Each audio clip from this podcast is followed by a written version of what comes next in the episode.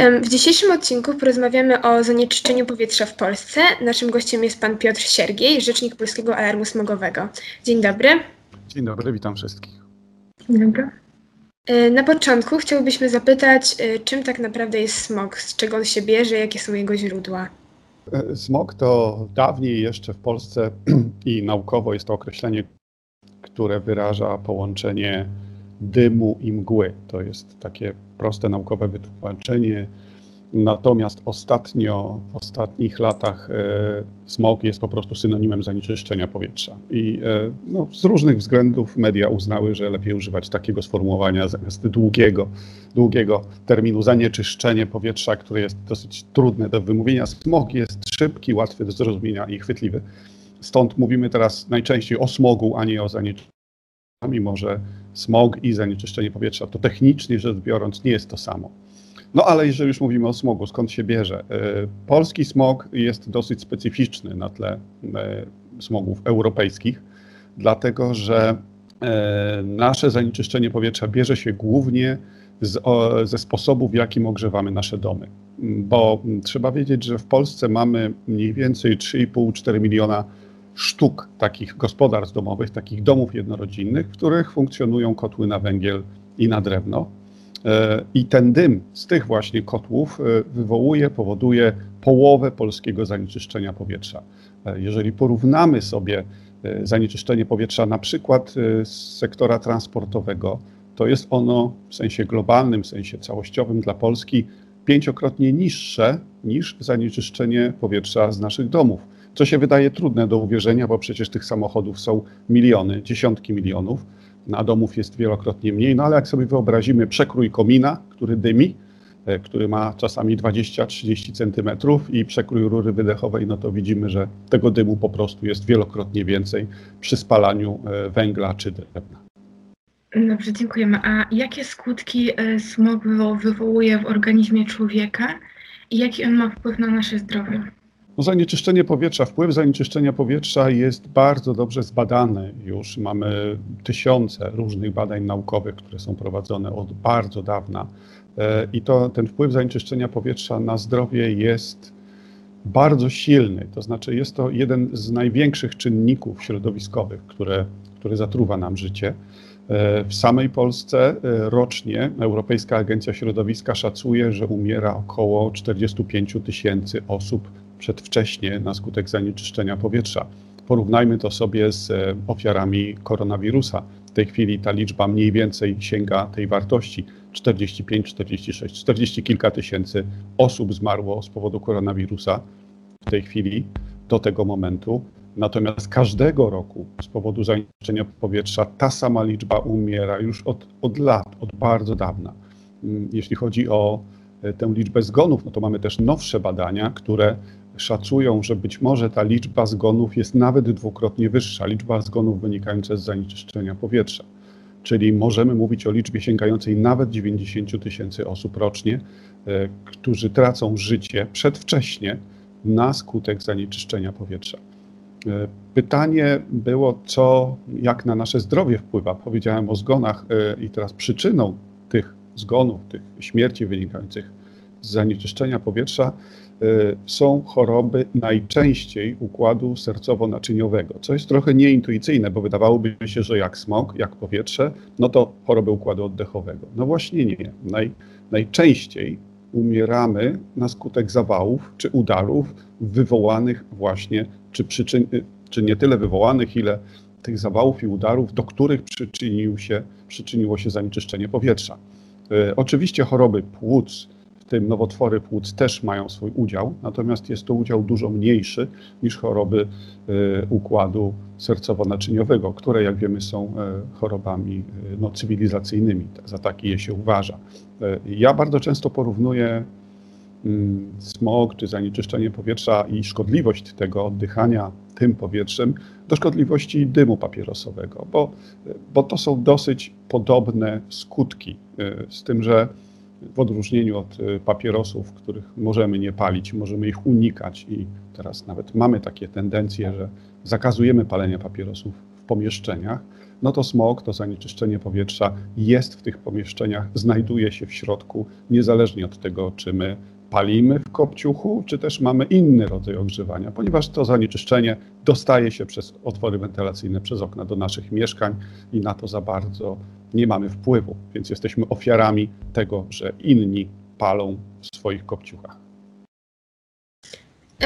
No, muszę przyznać, że brzmi to trochę przerażająco i niepokojąco. I, I, ja sama nie zdawałam sobie sprawy, że aż tyle zgonów powoduje to zanieczyszczenie powietrza. I dlatego zastanawiam się, czy my, jako tacy zwykli, przeciętni obywatele, możemy coś zrobić, żeby zmniejszyć to zanieczyszczenie, czy są jakieś sposoby, żeby no, jakoś tego smogu było mniej i oddychało nam się lepiej? No jeżeli będziemy pamiętać o tym, że główną przyczyną zanieczyszczenia powietrza są kotły na węgiel czy na drewno i również kominki, nie zapominajmy o kominkach, bo one również dosyć mocno zanieczyszczają nam powietrze, no to teraz pamiętając o tym, co jest przyczyną, możemy się zastanowić, jak ja mogę wpłynąć na to, żeby ta przyczyna zniknęła. No jest kilka metod. Jedną z nich jest likwidacja takiego kopciucha. E, oczywiście możemy wpływać, my obywatele, jako dzieci, jako wnuki, e, jako rodzina, która ma jakiś wpływ, swój głos na to, żebyśmy w domu nie mieli takiego źródła ciepła, takiego smrodzącego, zanieczyszczającego. To jest jedna rzecz, na którą, którą my, my jako, jako, czy wy też jako, jako uczniowie macie wpływ bezpośredni, bo mm, pamiętajmy o tym, że to zanieczyszczenie powietrza nie dość, że jest na zewnątrz, to takie kopciuchy również dymią do środka mieszkań.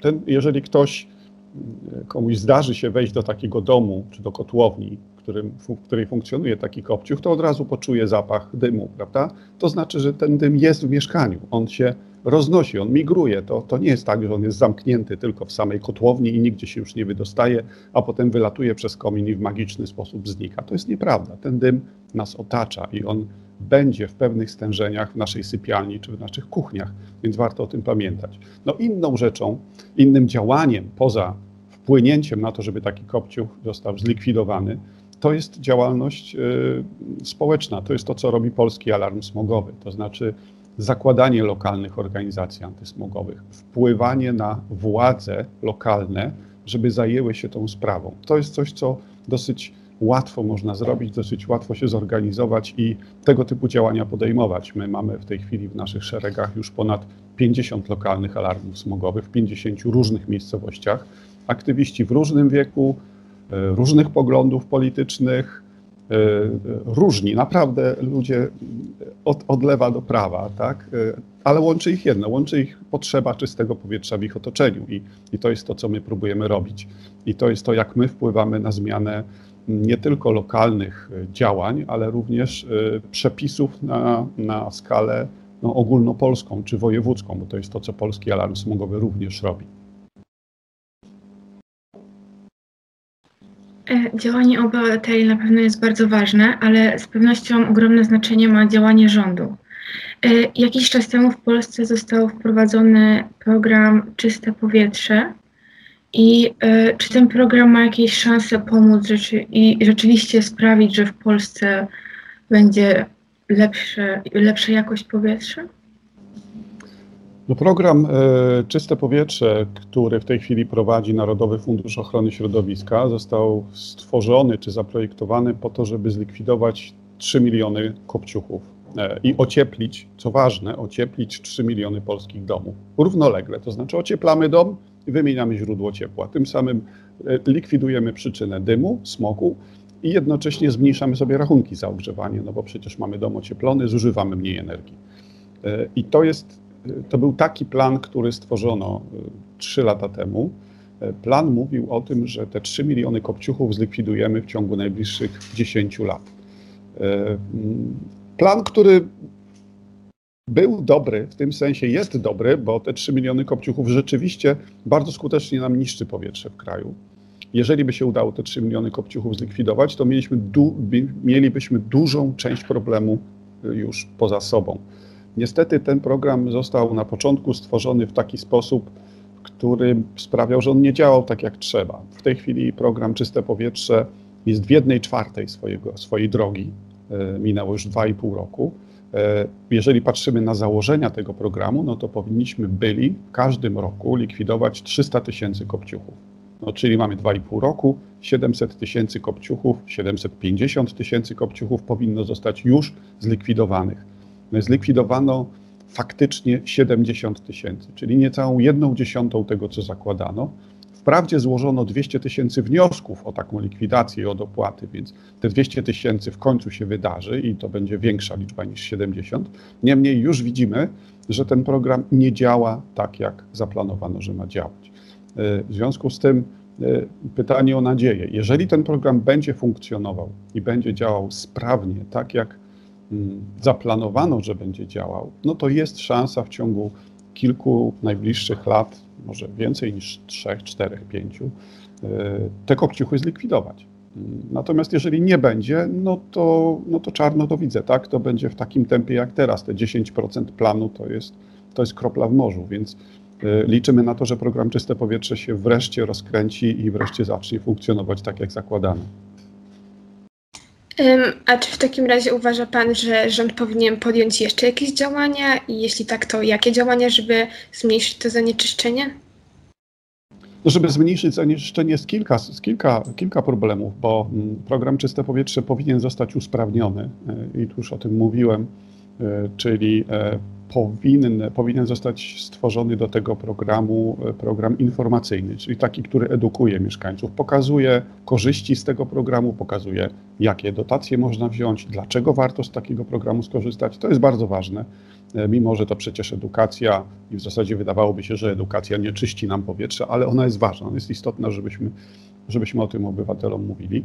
E, drugą rzeczą jest to, że ten program E, powinien e, być dystrybuowany mm, poprzez e, sektor bankowy, po to, żebyśmy my w swojej miejscowości poszli do najbliższego oddziału banku, tam wypełnili wniosek, może wzięli jakiś kredyt i bank zajmie się wszystkim za nas, prawda? To jest najbardziej korzystne. Banki sobie świetnie radzą z takimi wnioskami.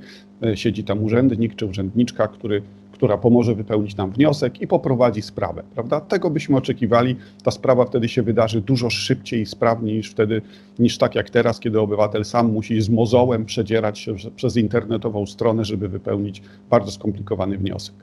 E, I do tego potrzebna jest również pomoc gmin, bo nie tylko do banku można będzie pójść, ale można będzie pójść do lokalnego oddziału gminy, do lokalnej gminy i tam też ten sam wniosek wypełnić. Więc to są takie dwa nasze postulaty, które częściowo się spełniają, to znaczy pomoc gmin będzie, już coraz więcej gmin do tego programu wchodzi. Narodowy Fundusz zdecydował się wesprzeć takie gminy, każdą gminę 30 e, tysiącami złotych rocznie na utworzenie takiego punktu pomocowego, e, a banki powiedziano, że wejdą do dystrybucji no, latem. No zobaczymy, zobaczymy, co się wydarzy z tym, e, z tym programem, czy on właśnie w ten sposób zadziała. To jest to, co powinien zrobić rząd e, i powinien no, ministerstwo i, i powinno jak najszybciej z tymi poprawkami ruszyć. No ale pamiętajmy też o samochodach, bo my się tak skupiliśmy na smogu tym zimowym, e, ale jeśli ktoś z Was mieszka w miejscowości, w której e, jest duży ruch samochodowy latem, wiosną, no, ja mieszkam akurat w Warszawie i tutaj Warszawa E, ma ten smog i zimowy, i letni, czyli transport, komunikacja samochodowa, milion samochodów jeździ po Warszawie, ponad. I one e, nawet e, wiosną i latem bardzo skutecznie zanieczyszczają powietrze w stolicy, ale również w innych miastach, jeżeli są arterie komunikacyjne. Pamiętajmy o tym, samochody to również spora przyczyna smogu, a latem to podstawowa, główna przyczyna zanieczyszczenia powietrza. Więc jeżeli mamy te samochody, to musimy sobie e, zdać sprawę, że najlepiej by było, żeby te samochody nie wjeżdżały do centrów naszych miast. Tam, gdzie chodzimy na lody, gdzie chodzimy na spacery, chodzimy po rynku, czy po starówce, czy innych tego typu przestrzeniach miejskich, prawda? Nie chcielibyśmy tam samochodów, wolelibyśmy rowery, hulajnogi, pieszych, e, ludzi z wózkami, mamy spacerujące, prawda? To jest nasz ideał przestrzeni miejskiej. I to jest to, czego wciąż jeszcze nie mamy. Nie mamy takich w Polsce stref czystego transportu, czyli takie low emission zones y, z angielskiego, których y, w Europie jest ponad 300. 300 miast ma takie strefy, w Polsce nie ma ani jednej właściwie.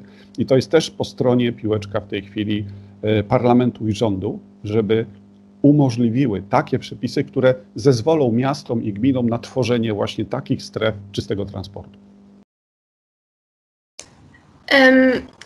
Tutaj y, moje kolejne pytanie y, dotyczy tego, jak wygląda Polska, jeśli chodzi o te zanieczyszczenie powietrza na skalę światową. Bo przygotowując się do tej rozmowy, sprawdziłam mapę jakości powietrza i szczerze mówiąc byłam trochę przerażona, bo Polska była taką wielką żółto-czerwoną plamą na tle zielonej Europy. I czy to rzeczywiście tak wygląda, że jest aż tak źle w porównaniu z innymi państwami? No niestety tak, tak to wygląda. To jak sprawdzamy sobie na mapach Europy, y, które pokazują stężenia pyłów zawieszonych, no to niestety Polska odstaje i to bardzo mocno odstaje od reszty Europy. Troszkę, y, troszkę podobnie wygląda północ y, Włoch.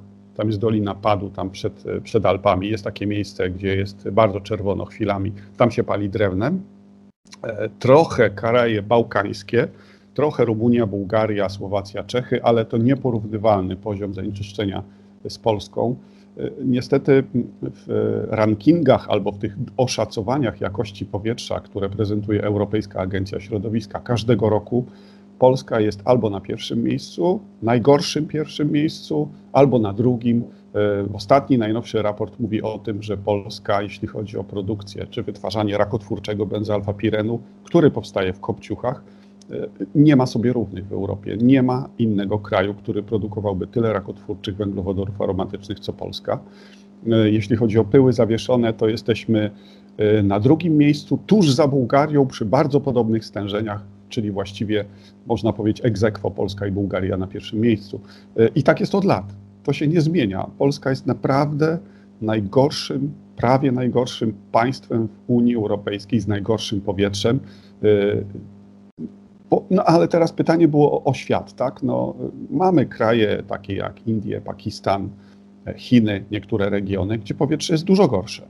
Bo tak, no, no tak to tam jest i rzeczywiście y, w sensie światowym Polska nie jest najgorsza, no ale z drugiej strony, czy no, mnie to w ogóle nie pociesza, tak? To, że, to, że w Chinach powietrze, jest koszmarnej jakości, czy, czy w Karachi, czy w New Delhi powietrze nie, da, nie nadaje się do oddychania.